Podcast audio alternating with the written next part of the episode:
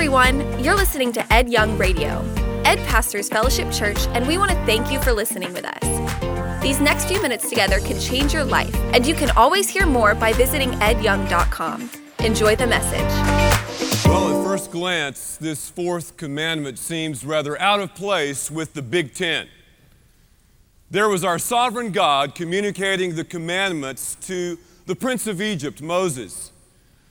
In the altitudes of Sinai, he's talking about, Thou shalt not murder. He's saying to everyone, Thou shalt not commit adultery, and talking about these important things. And then all of a sudden, he brings up this fourth commandment, this directive about a special day. And as I read this, I said to myself, What was the deal? Did, did God lose his cosmic concentration? I mean, how did this one crack the top 10? Well, I'll read it for you. Exodus chapter 20, verse 8. Remember the Sabbath day by keeping it holy. During our study thus far in the Ten Commandments, we've seen that God is really into remembering. He's told us to remember His position, His priority, to honor His name, and now He's telling us to remember His day by keeping it holy. What was going on here? Why did our God give us this advice? God knows us. He knows us so well because He's fashioned us and, and, made us in His image. And He has a keen insight into what makes us tick and how we're to do life. So God simply says, Stop working and start worshiping. God says, Stop pursuing all of the vocational stuff and begin to pursue me. God said, Get into my rhythm. In our modern day vernacular, we'd say, Don't diss God's day. Don't diss God's day. God commands us for us to worship Him with a portion of our finances, and He commands us to worship Him at least one day out of seven. But we have to ask ourselves, you know, in these modern day times, does this really apply to my life? I mean, with all the problems and the pressures and the stresses that, that, that, we're dealing with, does this really communicate? Does this really kind of pinpoint some areas in my life? Can this fourth commandment really help me? Can it? Because obviously, this was written thousands of years ago. And the recipients of this commandment were the Israelites, God's chosen people. They were a nomadic group. They were fugitives on the run. For the Israelites, a good day was simply staying alive. If, if their hearts were beating, then everything was great after a day. But we live in a different culture. Yet God's people, like many of us, struggle with this directive. Later on in the Old Testament, Jerusalem was captured by the Babylonians. And the Babylonians deported the best and the brightest Jews from J Town all the way to Babylon. Part of that group was a man named Nehemiah, a real leader. And after a period of time, God miraculously allowed Nehemiah and some of his brothers to come back to Jerusalem to return to God's city. And when Nehemiah hit the city limits, he was appalled. He was shocked, staggered. He couldn't believe it because the Jews were doing their own thing on God's day instead of God's thing. And Nehemiah, and Nehemiah said, You're desecrating the Sabbath. You're dissing God's day. You're not giving God his due during this 24 hour period that we're to break away and think about Him and ourselves and to really take inventory in our lives. Where is Nehemiah today? Because as you look around our culture, we're involved in the same thing, aren't we? It's almost as if our enemy has diabolically diagrammed a system to keep us away from the church, away from keeping God's day holy. Right now, you can go to any soccer field or gymnasium and it's packed with children's teams and adult leagues kicking and shooting and playing their way into oblivion. Stores and malls and markets are open right now. It's amazing, isn't it? Just to think what has occurred to the Sabbath. We've cleated it and, and abused it in our culture to such a degree, now it becomes just an average, ordinary day to most people. And sadly, going to God's house for worship and giving Him His due and spending a quiet day unplugged from work is not really in anymore. It's not hip, it's not vogue. And this fourth commandment seems to be the first thing that is easily blended into our complex culture. Where's Nehemiah when you need him the most? Because we, like the Jews, are doing our own thing on God's day instead of God's thing. Technology is great. I love it. But technology has lied to us, wouldn't you agree? It said, technology, beepers and cell phones and faxes and computers will make our lives less cluttered. Have you ever heard that before? That, that's a lie because it's not true. Think about the office place. You got all these things going on, all these, quote, conveniences, and it's increased the pace of work. It's increased it to such a fever pitched level that now we've brought the office into our automobiles. You remember the days when driving your car used to be a time to chill and relax? You could listen to some music, maybe catch up on the news, or just think about things. Now, though, you got things buzzing and ringing and even faxes coming across the dashboard of the car. How about on the home front? We have all these conveniences like vacuum cleaners and microwave ovens and dishwashers. And if you do any studying, you see that Americans are spending less time on housework than ever before. So, so, what are we doing with all of this time? Well, we're spending it in certain areas. A lot of us are jumping from activity to activity. We're overscheduling and over challenging and overstimulating our children, and we're doing it in such a rapid fire pace that we've taken the fourth commandment and we've blended it into our scenery. We just say, I appreciate it, God. Thanks for the advice, but I'll just go ahead and forego the fourth. I'm going to diss your day. I'm going to do my own thing, not your thing, my thing. Does that sound familiar? Does that sound like I'm talking to you? It's tough, isn't it? We've got to be intentional about it to keep God's day intact. But you got to remember something our God is a God of love. He's a God who is concerned about our well being. And He's given us these directives, these 10 principles for good, for our best so we can discover His awesome plan and agenda for our lives. Don't ever think the Ten Commandments are some limiting, stifling things that, that, that really hems you in and keeps you from being the person that you should be. Just the opposite is true.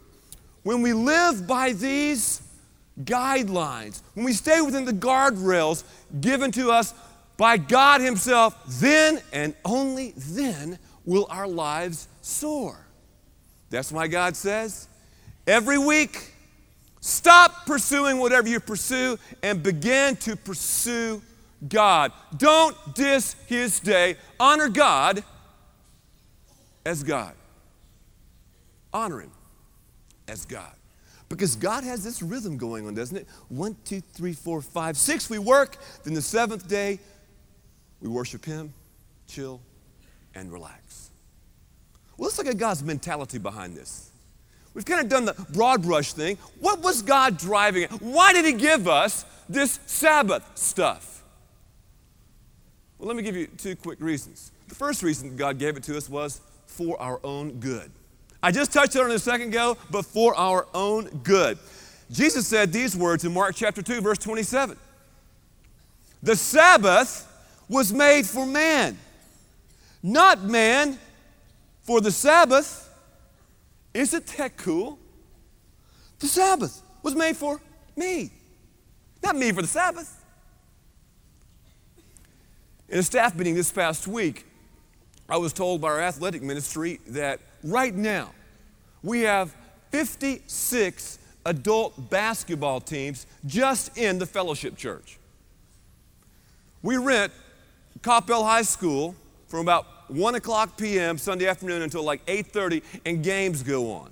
We've got A leagues, you know, guys who can rattle the rim every time they touch the ball. We've got co ed leagues. And I hear a lot of women, especially those here who have played college basketball, are, are, are just shaking and baking on the men and, and, tearing them up. We also have, you know, B leagues, C leagues, D leagues, whatever. We have all this stuff going on. We also have something else in athletic ministry that I've been involved in as your pastor Tae Bo classes. Have you ever seen those things? You ever seen that infomercial with Billy Blanks, you know? It's a combination of boxing, the martial arts, and dance. I decided the other day to, to get into Tae Bo. So I'm up here in one of the rooms on the upper deck with all these people during my lunch break, and we're doing Tae Bo. You know. I've got decent rhythm, but man, I was out of it. I was tripping over myself and everything. Was trying to look at the other people, and they were out of rhythm too. But I finally figured out something.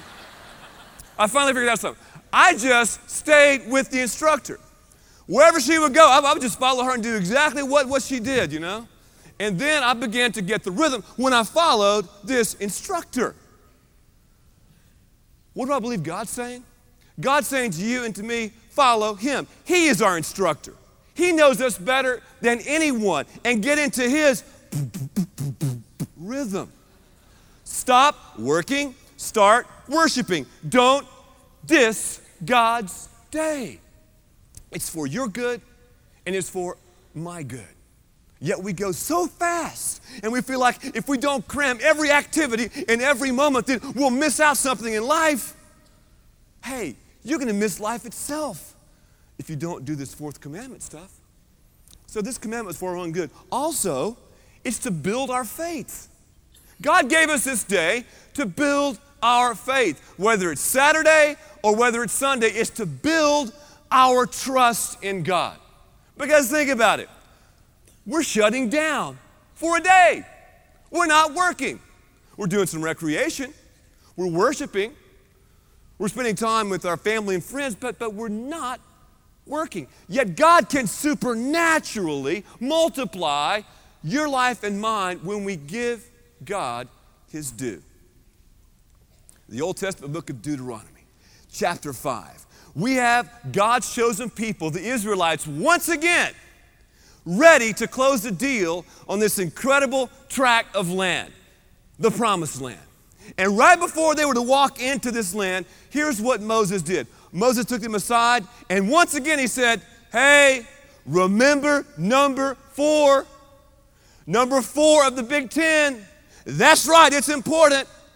Because Moses knew that the Israelites would be so tempted to diss God's day. He knew they'd be so tempted to work longer hours and to try to make more and more money. And he also knew that neighboring nations would trash talk the Israelites. That neighboring nations would say, What's up with that? What are you trying to do? How can you survive not working one out of seven? This God thing?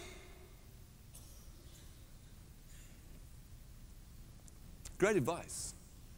Because God supernaturally multiplies your time, your resources, and your life and your purpose when you stop and honor Him.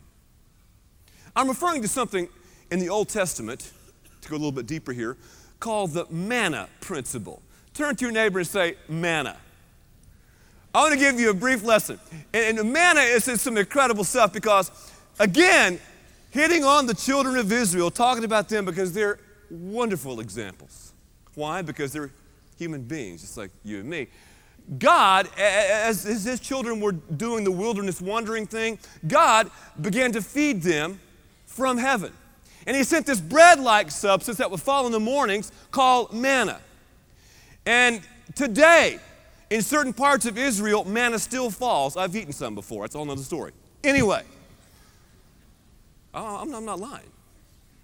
Anyway, manna will fall in the morning. And God instructed them to pick the manna up very, very quickly. And God said, just pick enough up for a day. Because if you leave some out, if you don't pick it up before the sun comes up, the sun will melt the manna. So remember, they had to collect the manna in the morning, and the Israelites could only collect enough for that day. Well, what do you think God's people did? What do you think those Jews did? Oh, they wouldn't just collect enough for the day. They were collecting a lot, man. They were stuffing in their pockets and socks and shoes. They wanted to get that matter. But, but after a day, it, it, it, it was spoil. And, and everyone could tell which Jews were the greedy Jews because they had this stench about them. Well, then God institutes the Sabbath. Back before the resurrection of Christ, it was the seventh day. And He said, Hey, children of Israel, collect manna Monday, Tuesday, Wednesday, Thursday, Friday. But before that Sabbath, before the Sabbath hits, you collect a double portion of it and as you collect a double portion of it, don't even think about going out and looking for manna on the Sabbath day, because here's what I'll do. God said, I will miraculously multiply the manna so you'll have enough to eat on the day you don't work, on the day you don't collect it. God did that for his people. God also does the manna thing in your life and in mine when we give him his due on his day. When we say, God, I am going to stop working and start worshiping, when I disengage, when I unplug, when I draw away, when I close the shop, God begins to do a work in our lives. Isn't that exciting? You can see it all the way through the Old Testament, all the way through the New Testament, all the way until 1999. The Sabbath is for our own good. The Sabbath builds faith. Powerful stuff from a loving God. I want to talk about application right now. Because we have to ask ourselves, you know, how can I apply this to my life? Yeah, Ed, you've given me the definition about not dissing God's day and giving God his due on his day and to stop working and start worshiping. That's, that's fine and good, but, but how, how do I really make it real? How can this revolutionize my life? How can I make the big four a part of my daily living? How? How? How? I want you to get involved in some R and R. I'll say it one more time. I want you to get involved based on the authority of the scripture. I want you to get involved in some R and R. The first thing we're to do when we hit the Sabbath is we're to remember God. That's the first R. We're to remember God. And now, what does it mean to remember God? If you look at the Old Testament and the New, throughout the course of Scripture, people always gather together in large communities, in large bunches, in large blocks of people to worship God. They worshiped God in the temple, in the synagogues, throughout the Old Testament, and then ultimately in the New Testament, they worshiped Him in the local church. I want you to look around for a second because the local church is the most important entity in the universe. This is where it happens. This is where God makes His manifold wisdom easy to understand. And this is where God gives us these trans forming principles that can change our very lives. God loves the local church. And every time we come to church, God has something awesome He wants to say to you and to me. That's how much God loves it. I love what it says in Exodus chapter 20, verse 10. But the seventh day is a Sabbath to golf, to antiquing, to decorating, no, no, no, to the Lord your God. Yet I laugh when, when, when men tell me this one. They go, You know, Ed, I get more praying done on the golf course than I ever do in church. I like that one. Lord, keep this one in the fairway. God, I need a birdie on this one to beat my friend. Please, Lord, help me read these green. Don't, no, don't, don't even go there. We are to go to church because something supernatural happens when people gather together and worship God. Because corporate worship inspires our individual worship. Here's what I think will happen one day. I think one day, when a lot of us die and go to heaven, God will sit us down and God will say a couple things to us. To a lot of us, He'll say, You know, you received me in your life. You know, I gave you the gift of salvation, but you didn't do much with it. Because remember, becoming a Christian is a decision. And then after the decision, it's development. But God's gonna look at some of us and say, you know, you were so into all of the activities of life. You were so busy with the traveling, so busy with the teams, so busy with this and that, that you dissed my day, that you didn't make church a top priority, that you didn't honor my day. And man, I had something incredible to say to you, something life changing to say to you, something about your marriage to say to you, about child rearing to say to you, about about your career to say to you, about your finances to say to you, but, but, you missed it. You missed it. Don't let that be you. Now, I'm not saying to be up here every single weekend to never miss church. But I am saying at least, I'm talking about the minimum worship requirement should be at least three out of four weekends a month. It's got to be. Because if it's not, we'll slowly begin to drift along the seas of relativism. I don't know about you, but when I miss a couple of days uh, of, of individual worship with God, or maybe I miss a weekend or two, I can tell it. I can feel that slow, methodical drift. We're to remember God. Isaiah chapter 58, verses 13 and 14 say, if you call the Sabbath a delight and the Lord's day honorable, and if you honor it by not going your own way, ooh, man, that hurts, doesn't it? And not doing as you please, or speaking idle words, then you'll find your joy in the Lord. And I will cause you to ride on the heights of the land and to feast on the inheritance of your father Jacob.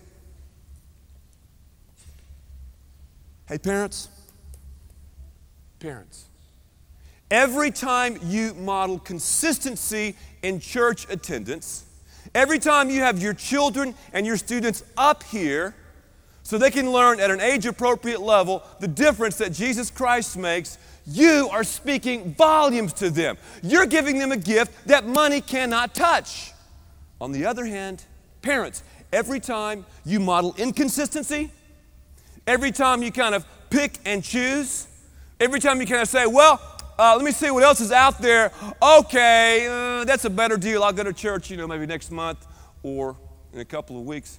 Every time you do that, you're modeling to your children that God is inconsistent and you're giving them an inconsistent view of our consistent God and you're helping them miss what God wants to say to them through children's church, through junior high, or our high school activities. This past Wednesday, we had 219 junior high students here for worship. Isn't that amazing? Yet, yet, I had a parent tell me the other day this.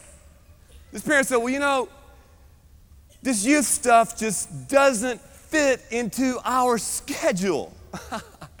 I said, Doc, man, you've got it all wrong. Since when does God fit into your schedule? We fit into God's schedule.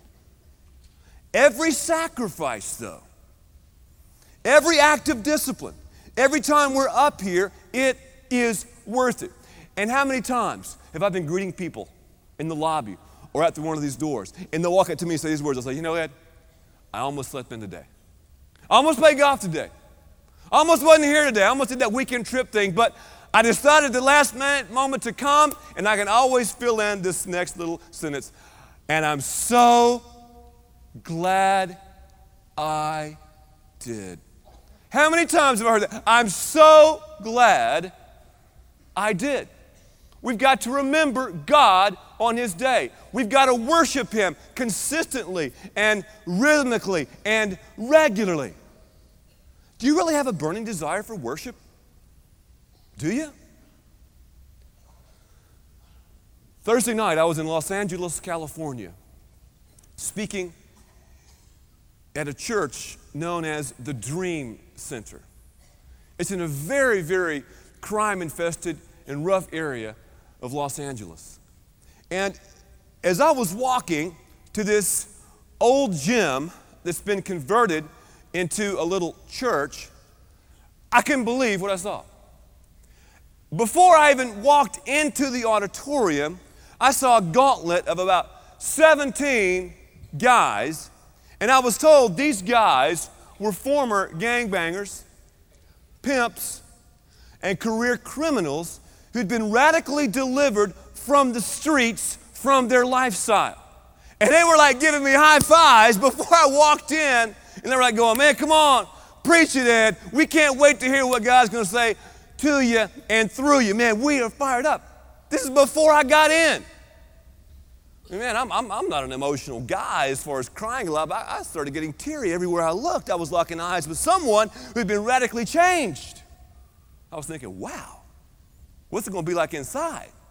When I walked into this place, I, I'm telling you, before me was a church like I've never seen before. You, you're talking about a melting pot. You had, you know, a couple of, you know, the Armani clad Hollywood crowd there.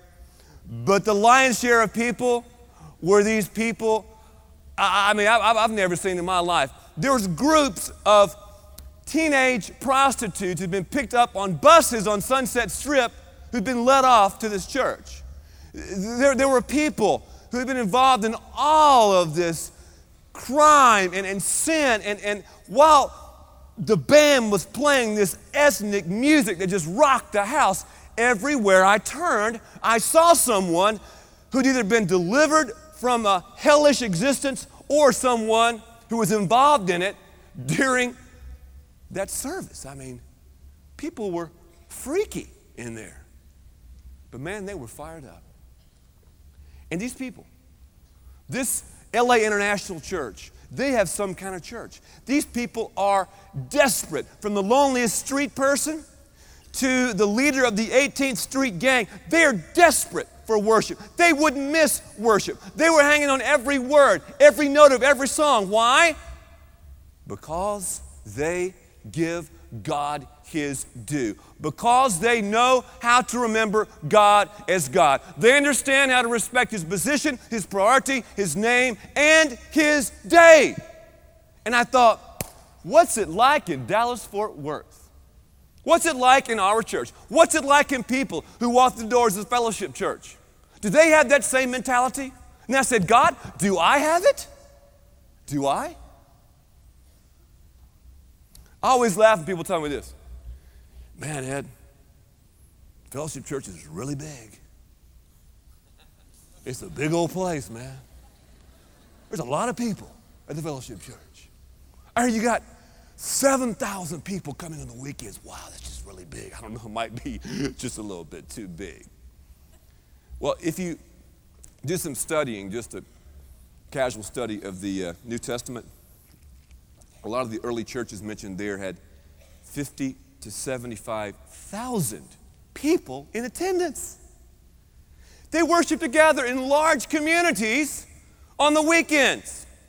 So, our church, compared to those New Testament churches, this is a little punk church, small church. Country. Don't worry about the size. You worry about your life and your life and the size of your heart. God will take care of the rest. When you come to worship God, don't just stop at the corporate thing. Corporate worship is commanded, Hebrews 10 25. Do not turn your back on the gathering together of believers. Corporate worship is in stone. We've got to do it. You can't do this one on one thing with God. Also, though, we're commanded to worship Him daily. And when I worship God daily and when I worship Him corporately, that's when everything clicks. That's when I have octane for true and successful living. So remember God. Remember God on His day. Remember Him. Don't turn your back on worship. Here's the next R refocus. We remember God, then the second R is we refocus. We refocus on ourselves. We recalibrate. We rethink who we are, what really makes us go and flow. For example, how many of you have ever worked in a store where, where, where the store made you take inventory? You ever, you ever done that before? Like you've taken inventory? Only about five or six?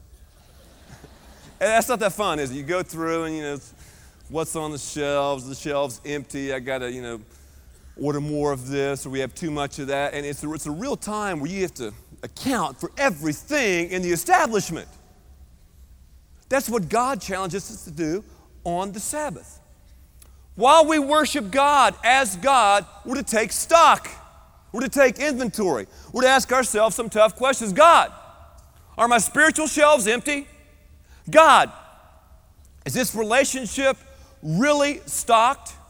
God, do I need to order some more of endurance or some more power? God, you help me, you show me, you tweak me, you change me. God, I am clay, you are the potter. Show me how you want me to act and to function in life. Boy, there's power in that when we break away and just remember God and then we refocus on ourselves. Part of remembering God's day is also being with your family and friends. Part of it is finding maybe a recreational pursuit or something that relaxes you. Whether it's a walk in the park, singles with your girlfriend or fiance, if it's riding around in the pickup truck with your family, if it's shooting baskets, if it's fly fishing, whatever it is, find something that presses tranquility into your soul. Find something that you do differently because you remember, God said, if you read on in Exodus 20, that He worked and then He did something different on the seventh day. He rested. And we're to do something different on the seventh day. But it's not called the seventh day for us anymore, is it? Because Sunday is the first day, and we celebrate Sunday the first day. Why? Because Christ came back from the grave on the first day. That's why believers do it. But again, I say, don't get into all this legalistic stuff, you know. Oh, I, you know, I, I can't pick up this because it's considered work, or I, I can't walk over there, you know, and throw a pass to my son, or I can't do this. Don't, don't, don't get in the legalistic trip. All the people in Jesus' days, all the Pharisees and Sadducees were so legalistic on the Sabbath. Man, they, they, they had everybody wigging. They, they, they, were, they were freaking out. They had these crazy rules, and, and, and this, was, this was listed in this book called the Mishnah, and, and that didn't do it. Remember God and refocus on yourself. Remember God and refocus on yourself. Psalm 62, verse 5 says these words It says, I find rest in God. Only He gives me hope. What did God say? I ask you, what did He say after creation? It's bad. It's so so. What did He say? Let me hear it. It is, I can't hear you. Good. God said it's good. So He worked and He looked back over His shoulder and said, It's good. That's part of refocusing. We need to mirror the character and nature of God. After we've worked, once we disengage and begin to worship God as God, we need to look back over our shoulders and do an account, an inventory, and ask ourselves this one question Is it good? Is it good in my relationships? Is it good in my walk with Christ? Is it good in my thought life? Is it good in the places I go? Is it good? Because if we can say it's good, if we can give ourselves a high five, man, it's good. But if not, we can begin to do some change and to work on some areas. And that, my friends, is the importance of number four. But before we close, I've got to warn you. I mean, I have really got to warn you because this, this, this, this Sabbath stuff is not easy. Let's just talk for a second. It is tough. You know what's a difficult thing for me?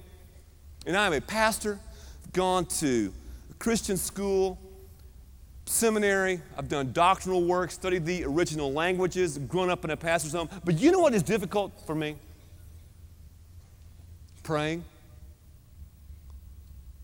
Praying is a challenge. Someone's thinking, well, man, you're a pastor. Pray. Don't you pray every day? Don't you pray every minute? It's difficult. Do you know why? The enemy knows what happens when Ed Young begins to pray.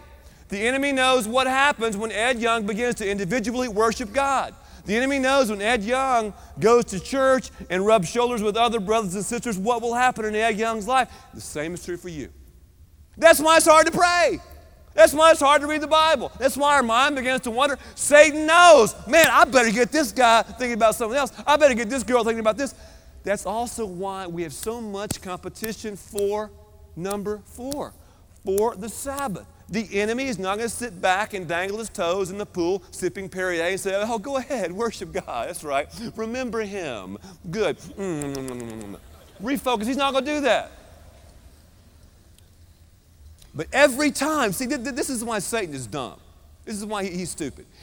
When, when, Satan attacks you and me, that should tip us off to say, oh, oh, you just tipped me off. Now I know this is really important. This worship stuff, this fourth commandment, it's real big. So that's why it's tough. I just want to sit down and share that with you for a second. So, how do we, again, obey the fourth? How do we make it real and relevant and pure? Simply to do the R and R thing, to remember God and to refocus. Because I'm telling you something, friends. When you do that, when I do that, our lives will have a spark, they'll have a direction, a purpose, a spirit of peace and tranquility that this old world can never, ever offer or even come close to. So, don't forego number four. Give God his due on this day because you'll be glad that you did. Thank you for listening, and thanks to all who give so generously to this ministry. It's because of you that we can continue this show and equip people with the hope of heaven. You can click the link in the description to support the show or visit edyoung.com. There, you can also be resourced with bonus content for free, including a daily devotional. We also encourage you to share the message today with those around you. Thank you again for listening. God bless.